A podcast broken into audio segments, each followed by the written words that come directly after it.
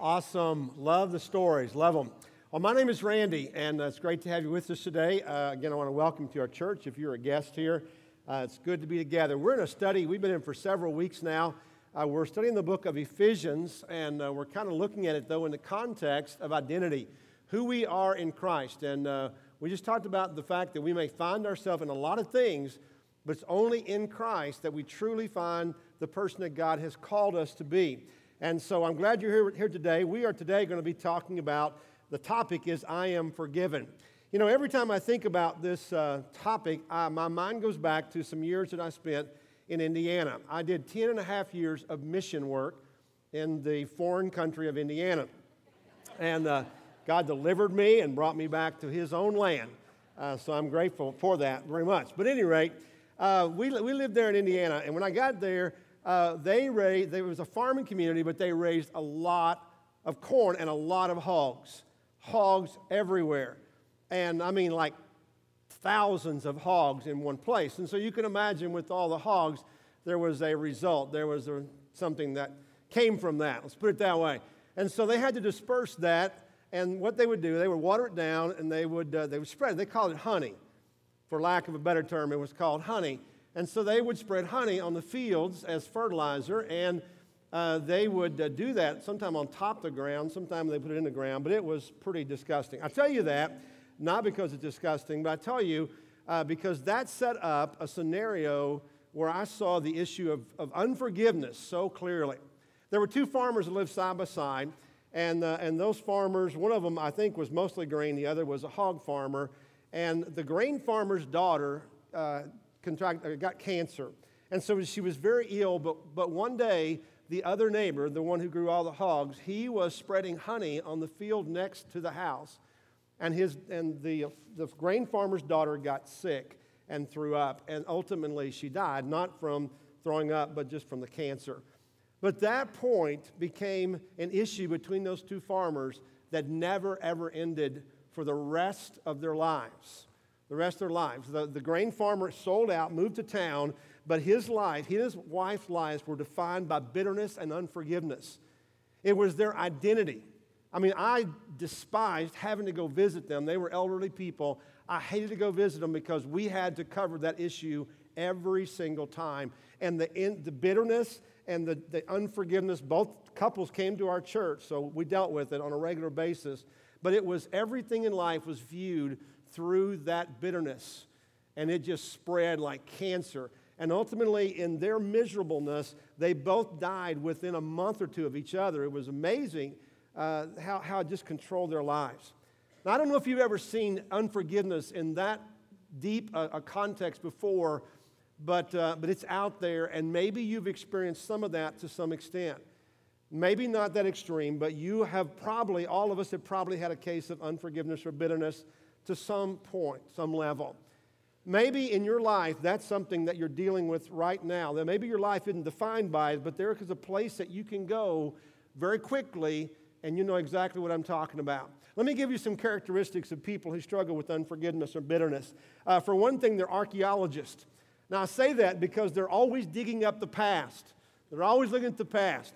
It's like the guy who was talking to a friend. He said, I want to tell you, my wife, every time I do something wrong, my wife gets historical. And his friend said, You mean hysterical? He said, No, historical. She goes back and brings up everything I've ever done, every mistake I've ever made in my life, you know? Maybe you're around someone like that, or maybe you are that person because you've got some unforgiveness. You're stuck and you can't move forward. Also, bitter people, or bitter people keep a record of wrongs. You know, you know what I mean? They have the intricate details of everything that ever happened when they were hurt the year, the month, the day of the week, the hour, what, when, where, everything. They revisit, they, they rethink, they re- recollect all the details, they play it back through their mind what was said, what should have been said, what they should have said and done. You play those things back. Does that sound familiar to some of you? You're obsessed with details. By the way, the Bible says in 1 Corinthians 13, love keeps no record of wrongs. So there's a problem, there's an issue there of, uh, of keeping those, those things in mind. Bitter people are oftentimes triggered more by the expectation of the offender than they are by the offense. triggered more by the expectation of that person who offended them than they are of what actually happened. So if a, fa- a, stranger offends you, you let it go. But if someone that you love or you expected to love you and respect you, uh, if they hurt you, it can be devastating. For example, family or friends or um, maybe neighbors or coworkers or church members, your pastor, uh, God. If anyone offends you at any point, you expected more and you're hurt deeply and there's one more characteristic that bitter people are prone to be self righteous because they perceive themselves as a victim. You're a victim of these people who have hurt you. They never think about their own mistakes. They never think about their own faults. They're very judgmental of everybody else and proud and critical.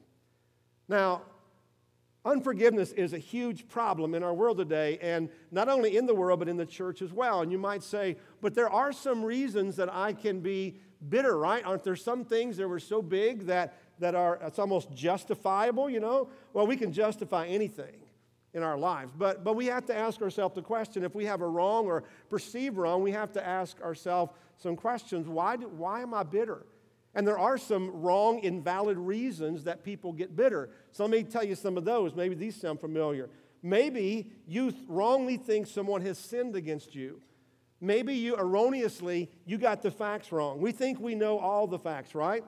But things not always as they appear. And we are really good at making things up or filling in the blanks or adding to the wrong to make it even more clear in our mind and even more intentional and even harder on us, right? Maybe you have unrealistic expectations that are unmet. In other words, you expect somebody to say something or do something, and they didn't get the memo. They didn't know they were supposed to say that because maybe it was a guy and he didn't have a clue what he was supposed to say. You know what I mean? But, but you're hurt or you're angry or you're slighted because of that, and they probably don't even know. They've hurt you deeply, and they just act normal because they don't know what you expected of them and they just didn't do it. You know, I heard this a long time ago, and, and I believe it uh, very clearly. Expectations destroy relationships. Expectations destroy relationships. If you expect something from somebody and they don't even know it or they don't do it, it can destroy your, your relationship. So, so lower your expectations of people and be realistic. Maybe here's another thing that, that you were wrongly offended by. Someone spoke the truth, but you were hard hearted. Somebody spoke the truth, but you didn't take it very well. You know, sometimes we have to be honest with people, and sometimes we have to speak hard truths that can hurt. hurt. I think part of that sometimes is that we might need to confront sin in our life. None of us want to be confronted in our wrong, do we? But the Bible does talk about a preventative type of, of confrontation where you see sin in someone's life and you think you have the relationship with them and you do it with love, but it isn't always taken that way. Another reason I think that people are offended that's invalid is that, that maybe you're jealous of them. We hear about sibling rivalry all the time conflict within you know siblings that, that they just never get past maybe jealousy over somebody else's success or some change in their life that you didn't get you know or, or maybe envy over a relationship financial success the bible talks about bitter envy selfish ambition maybe some of those things if you were honest you could say that, that you're bitter about some of these reasons now, if you are, if those are some of the things that you honestly, in your heart of hearts, have to admit that you are bitter over, you need to do something. You need to repent. You need to, you need to build a bridge and get over it and move on. So, when we're going to talk about unforgiveness, uh, any of those things that I covered there, you need to be honest about. And if those are things, you need to find healing not only between you and them, but also between you and God. But there is a valid reason to deal with bitterness and unforgiveness. And that is because maybe you have truly been sinned against.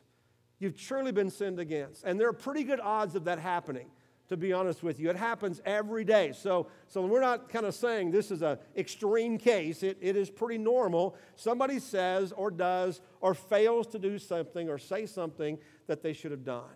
And it's not just you that says it's wrong. Actually, it comes down to what God says is right and what's wrong.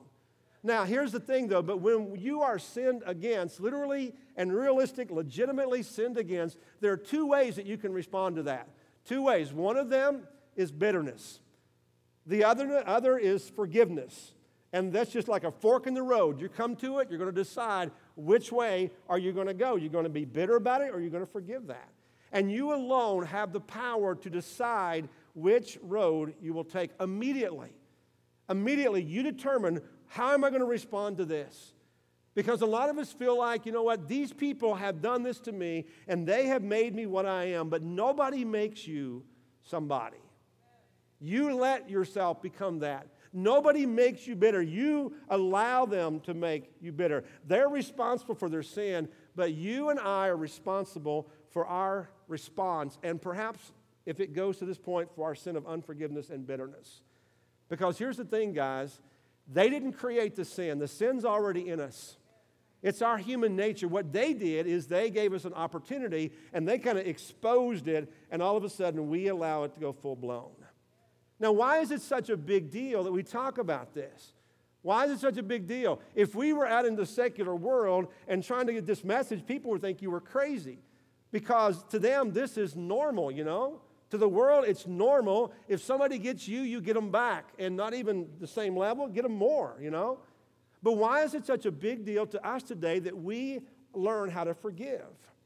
The reality is that all of us can get really defensive about the sin in our life, can't we? The Bible says unforgiveness is a sin, and we can get defensive about that, and we can say, Well, God, you ought to understand. In fact, I've heard people say, You know, God's just going to have to overlook this sin in my life. Have you ever felt like that? I know, I know, I probably, but God's going to have to overlook. Really? God's going to give you a pass and you, it's okay if you do this. That, that's pretty dangerous thinking right there, all right? Now, the reality is that we all have sin in our life.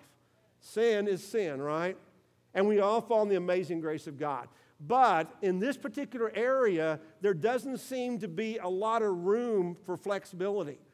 God's pretty clear about this, and not, not just in the, the Bible by someone like Paul, but specifically by Jesus. In Matthew chapter 6, I'm going to pull from there. Jesus said, For if you forgive other people when they sin against you, your heavenly Father will also forgive you.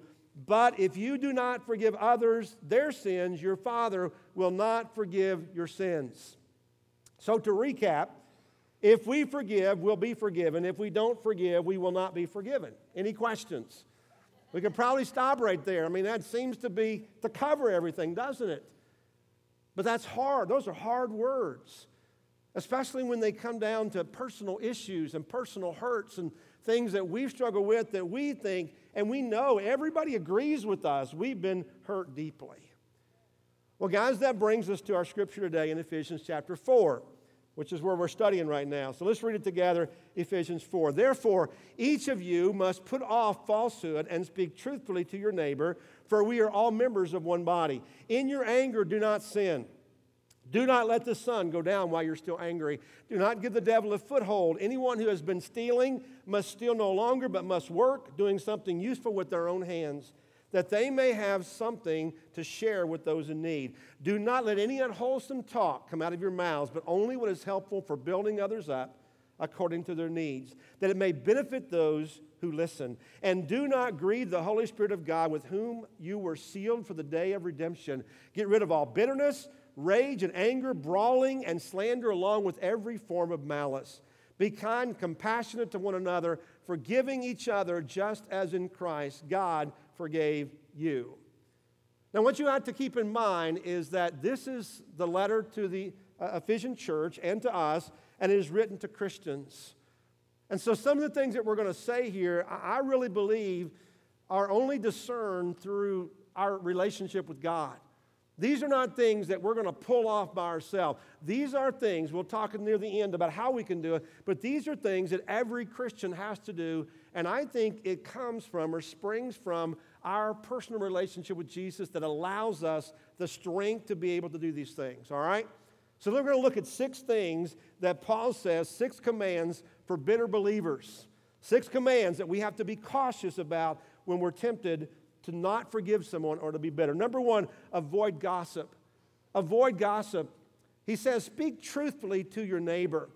You know, being hurt does not give you a pass to be able to say, now I'm hurt, I can gossip about whoever it was that hurt you. Because gossip is a sin under any circumstances. And I was thinking that today there are more ways to gossip than there ever have been in our world today. You know, it used to be what? It used to be the phone, the old party line. You know, we've laughed about that. You know, when we were a kid, you know, the party line, you picked up the phone and no telling who was on it. You know, it was, first of all, it's connected to the wall, but also, you know, you don't know. Your neighbor may have been listening, but there's a lot of gossip that passed on a party line, right? But, but today we have much more than that. I mean, we've got obviously face to face, but we've got text and email and Facebook and Twitter. And gossip goes wider and quicker than ever before. Ever before. You know, I joke about voices of Versailles all the time, but there's never been an easier way to destroy someone's reputation than social media. I mean, you just throw it out there and, and you're judged and condemned, you know, out there immediately. It's everywhere. But here's what Proverbs says Proverbs chapter 26 says, Without wood, a fire goes out. Without a gossip, a quarrel dies down. When you are building a fire, the fire will go out unless you keep throwing wood on it. And you keep piling the wood on it, and it just keeps burning. In fact, it gets hotter. So we need to be throwing water on the fire instead of putting wood on the fire. We want to put it out instead of feeding it. Gossip is horrible. Gossip is a destructive sin. Now you might say, well, I've been hurt genuinely, deeply. Can, even, can I not even talk about that? I need to talk. I need to vent about that. So who do you talk to? Well, talk to God about it. A few weeks ago, we talked about prayer, and we said that, that gossip is talking to people, but prayer is talking to God about your issue. So if you've got an issue, you need to be talking to God about that and asking Him for some wisdom. You can talk to a mature friend or spiritual leader for counsel. If you need to know how you, you respond and what you should do, find someone who's objective, someone who you know is spiritually discerning, and ask them for counsel. How do I deal with this? And then follow their advice. Or you can talk to the person who offended you if they are a believer. You know, I think this is important that, that we don't do enough. We don't deal with, with, with proper confrontation anymore. In Matthew chapter 18, there's a model there about how to resolve conflict. And it says, if someone offends you, go to that brother or sister and confront them one on one. Just tell them what they did. And, and hopefully they're humbled by that and they would respond. But then, secondly, if that doesn't work, bring a couple of godly people with you and talk about the issue before you, you cut all your, your, your, your ties and, and just shut them out of your life. But here's the thing it's best to be face to face with somebody not, you know, not uh, distant, not talking through somebody else. And, and if you can't do that, maybe a phone call or Skype might be, might be good, but never in a letter, never in an email or text or something like that. Because have you ever noticed how words can be really blunt when they don't have any inflection and you don't have, see any facial expression? You, don't, you can't explain them, you just throw them out there. And, uh, and all of a sudden, they, they can do more damage too. So here's the thing if you are bitter with someone, don't gossip and make it worse. Don't pile it on the fire. You know, I see this a lot in relationships and families. You know, uh, you're talking here, you're talking there, and everybody's kind of throwing their ideas, and, you know, and he said this and he said that about me, and, and all these things we hear just makes it worse. So control your tongue, speak truth with your neighbor. Secondly, guard your emotions. Guard your emotions. In your anger, it says, do not sin. In your anger, do not sin. Anger is an emotion, but it's not a sinful emotion in and of itself. It's not, not a bad thing to get angry. In fact, at times you ought to get angry. The Bible says that God gets angry. He is an angry God at sin. Not only that, Jesus got angry. Remember when he cleared out the temple at least a couple times uh, because they were making it a, a place to buy and sell instead of worshiping God. Down through history, a lot of people have been moved to do some very important things uh, uh, because of righteous anger to oppose things like slavery and abortion and mothers against dr- uh, drunk drivers, right? You know, mad. You got to get mad about some things. It, it's that kind of anger, though, that is constructive and not destructive or impulsive. The Bible says that God is slow to anger. God has a long wick. You know, it takes a lot to make him angry. So even when we've been truly sinned against, we have to guard against any type of being overly emotional or any type of retaliation. In our anger, do not sin. And if we retaliate, then our sin is worse than theirs because it's premeditated sin. So understand that we have to be controlling about how we do. Have you ever noticed that when we retaliate, that it always ups the ante? It always makes it, you know, more intense. It, it's never less. We have to get them more than they got us and make sure it's worse than what they, how they offended us. Thirdly, watch your clock. Watch the clock. Paul says, do not let the sun go down on, while you're still angry. Now, in that day, they got up with the sun and they went to bed with the sun. So the sun was kind of their, their clock, if you will. Today, we don't really do that. But what he's saying, he's saying, do not let your anger drag on and on. And you know what? This is just what makes it so much worse in our lives is that sometimes our anger doesn't have an end. There's no time that we check out and we say, okay, I'm over that. You may need some time to process. You may need some time to truly forgive something, figure out how to approach the person, or, or just let it go. But when it drags on for days and months and years and decades, it's like untreated cancer. It's like ignoring the problem and saying, oh, hey, maybe it'll get better. It normally doesn't get better, it gets worse. It grows and grows, even bigger than it was to start with. So here, here's what I would encourage you to do. If this is something that you can let it go, without a conversation because you don't, maybe the relationship is not there or because you know it would make it worse. If you can let it go, then let it go. Let it go. Breathe in, breathe out, let it go. But if you know that you can and you should deal with it, through that person, don't put it off. Don't just let it drag out indefinitely. Deal with the issue and don't let the fear of conflict paralyze you. Don't choose bitterness over healing. Sometimes we choose these things. And let's make sure that we're choosing to let it go. Fourthly, defend against your true enemy. Defend against the true enemy. Your hurt may have come from a person, from their lips, from their actions, but you know what? They're not the true source of your hurt and injury. Because all of us have a common enemy who's out to destroy us. It's the devil. And so Paul says, do not give the devil a foothold in your life. So there's a common enemy out there who uses hurt, unforgiveness, bitterness to tear us apart. Because Satan and his, and his demons, they hate God. They hate humanity, and they especially hate people who want to follow Jesus. So if you're trying to follow Jesus, you're going to be really tempted, maybe right after you give your life to Christ, you're going to be tempted, and maybe in this particular area. Satan's going to use any offense or perceived offense to cause chaos and conflict in your relationships. And he is especially happy when it's Christian against Christian. And when people see the church, you know, church people who can't forgive each other, who can't get past some issue. You know, it's not a coincidence whenever we get angry at other people, Satan is the one whispering in our ear and telling you they hurt you badly. You can't let that go or you can't forgive them. He's always goading us on. You know, the Bible talks about the danger of letting the seed of bitterness be planted in our hearts and grow and develop a root of bitterness taking hold. And that's the foothold that we're talking about for the devil. Because all the devil needs to start in your life is just a seed of bitterness and unforgiveness. And before you know, something else happens. The root grows and then a plant grows. I think we've got a picture up here on the screen that I want to show you. Uh, this was out right outside here, and this is not a reminder to recruit landscape people or anything, but but we have, we have some massive dandelions out there. And I was looking at that, and you know, those, those things that look like flowers but really are weeds in our life, that little bitty, I think there's some puffs there, uh, those little seeds that fly out, one little seed can grow and, and, and, go a long distance in the wind and hit the ground, and it can sprout. And when it does, it, it's a very long root. And if you've ever tried to, to cut off a dandelion, it doesn't work because the root is really deep. And you cut it off and it grows right back. Cut it off, it grows right back.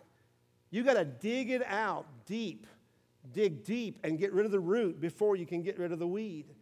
And the same thing is true in our life. When we let a seed of bitterness grow in us, it goes deep and deep and it gets roots into all sorts of things our relationships our joy everything else and we may think oh it's you know it's no big deal it didn't hurt me but the root is there the root of bitterness and we have to dig it out. We have to learn to forgive to get rid of that weed in our life, or it can take over. Number five, control your hands. Control your hands, your actions. He says, Anyone who has been stealing must steal no longer, but he must work, always doing something useful with his own hands, that they may have something to share with those in need. So he's talking here about our actions, what we do whenever we're hurt. Talked about stealing, but, but the whole idea is that we need to be doing something productive. What do you do with your hands when you get angry? Punch a wall? Go punch a, a person out? Do you take it out on other people, maybe innocent people around you? Whenever we're hurt, a lot of times, even if it's justifiable hurt, we can become destructive to ourselves or others. Like the people I talked about earlier. Those folks who were bitter did not have any friends.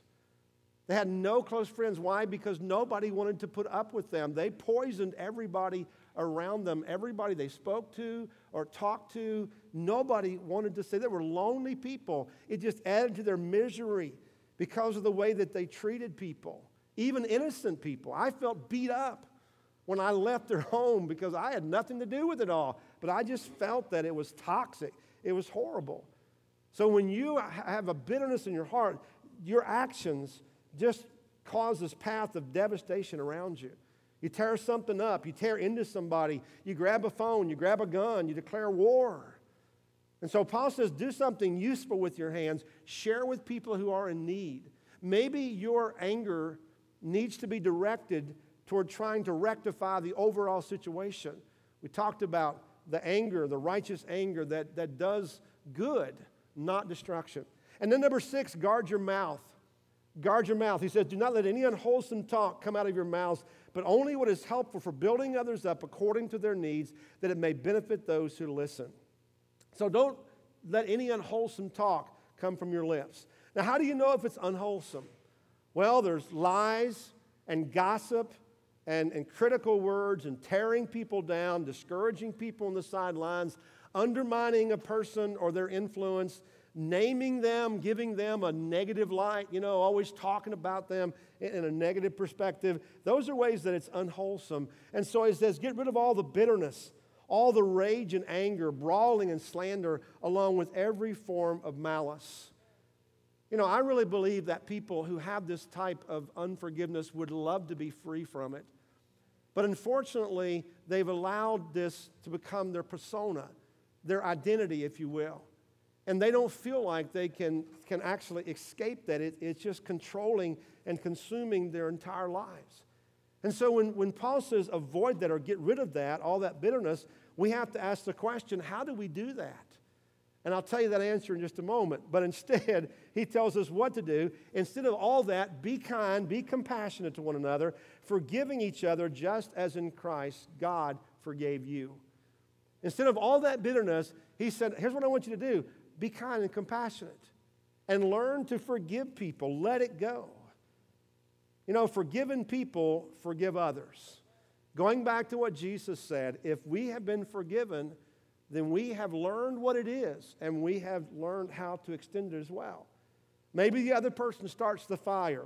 They set the kindling, they strike the match, they want the flames start devouring. What are you going to do? What are you going to put on the fire? Are you going to put more wood on it? You're going to feed it or are you going to put water on it and put it out? See, not only does feeding the fire not lead to healing and restoration, it also burns us both. It burns the offender, but it's also a sin against the Holy Spirit. That's what he's saying. And that's how we can avoid bitterness. This is how, as Christians, this is why I said earlier what he's going to talk to is about Christians who must draw upon their faith and their relationship with God to do these things we talked about. Eh, not just anybody in the world can do it, only those who have a relationship with God. And here's what he says at the end Do not grieve the Holy Spirit of God with whom you were sealed for the day of redemption. This is where we get the strength and the ability to put the fire out instead of feeding it. It is by the power and through the power of the Holy Spirit who is in us. The Bible tells us that whenever we give our life to Christ and we truly confess Him and we are baptized, it says, for the forgiveness of sins and for the gift of the Holy Spirit, that God puts a part of Himself inside of us. And, and, and He talks about we're sealed for the day of redemption. In other words, there's a deposit on us. Because the Spirit's in us, our lives are different. And through the Holy Spirit, we can draw from His power to be able to overlook, to let go, to forgive, to avoid bitterness because the Spirit is working within us. You know, through His Holy Spirit power, Jesus Christ endured so much at the hands of His enemies. But he never became bitter. Nowhere do you see in the Bible, even when he was opposed the strongest, even when he was being beaten and mocked, and even as he's been crucified, he never see this spirit of bitterness coming out. You never see his unforgiveness, you know, saying, I'll get you one day. He just didn't do that. And he's given us that same spirit because we've been sealed for the day of redemption. The Spirit is within us. And with His help, you got this. You have the power to do this through Jesus Christ. You can let these things go. You can not be offended. You can forgive one another. You can find peace. That burden can be lifted off of your heart. And the reason that you can do that is what he says in Christ, God forgave you. And to be honest with you, that's kind of a summary of the gospel that we had offended God. And God could have become bitter at us. He could have been judgmental and strike us dead. But instead, He showed grace. He showed grace and He gave His only Son. That was His response to our sins. He doesn't attack us or strike back at us. He gave His only Son to die on a cross to take away our sins so that we could experience forgiveness, be forgiven, and then extend forgiveness to other people. So this morning, I got three questions for you. Number one, who do you need to forgive? Who do you need to forgive? In your heart of hearts, that person has come to mind immediately, I promise you. Maybe a phone call needs to be made. That person may not know that you even were upset with them. They may not even know. But if they do, can you imagine what a pleasant surprise? Maybe they're, if they're not a Christian, they don't even know how to deal with this, how to approach it. But imagine what a burden would be lifted off them if you were to call them up and just say, you know what, there's been something between us, and I want to forgive you. I want to offer that. Now, let me tell you, they may not be overjoyed. They may not come and give you a big hug. I don't know how they'll respond. They may just hang up on you, but that's okay because you have done your part. You have released that unforgiveness out of your heart. The second question is who needs to forgive you?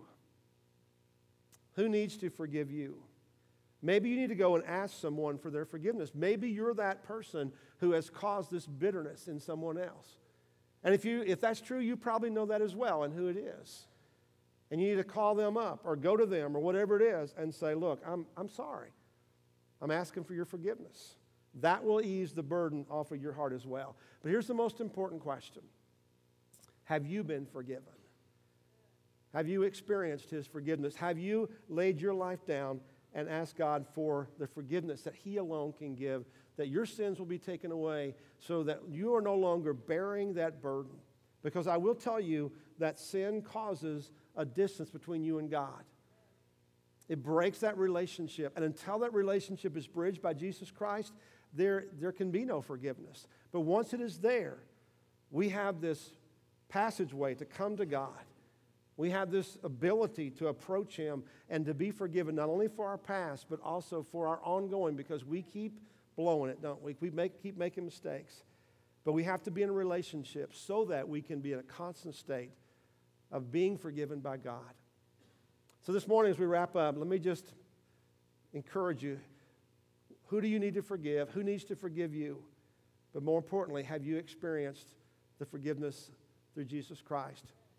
If that is not true in your life, I would love to have a conversation with you. You can take that connection card that you have um, that you're going to turn in a little bit and just check. I want to talk to a minister, and I'll give you a call and we'll talk about your next step. Well, let's pray together right now as we wrap up. Lord, God, thank you for today. God, there are a lot of topics in our life that are easy for us. I think this is one of the most difficult because of our human nature. God, I just want to ask for your help, for your presence. God, I pray that you would bring um, our bitterness to heart and to mind because, God, sometimes it's buried deep within us. It's so much of who we are that we may have even forgotten what a big impact it has on our life. God, would you just raise that up in us to help us deal with it in a, in a way that would honor you? And God, if there are people that we've offended, can, can we have the courage to go and admit that, to clear the air, to clear our hearts, our conscience before you? But God, most importantly, we know that all that springs from and can only be experienced through a relationship with you when we're right and we have been forgiven. God, draw our hearts to you. Pull us close. Give us strength. I ask these things in Christ's name.